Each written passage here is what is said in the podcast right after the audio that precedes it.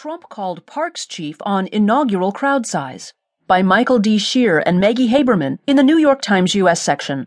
I'm Caroline Miller.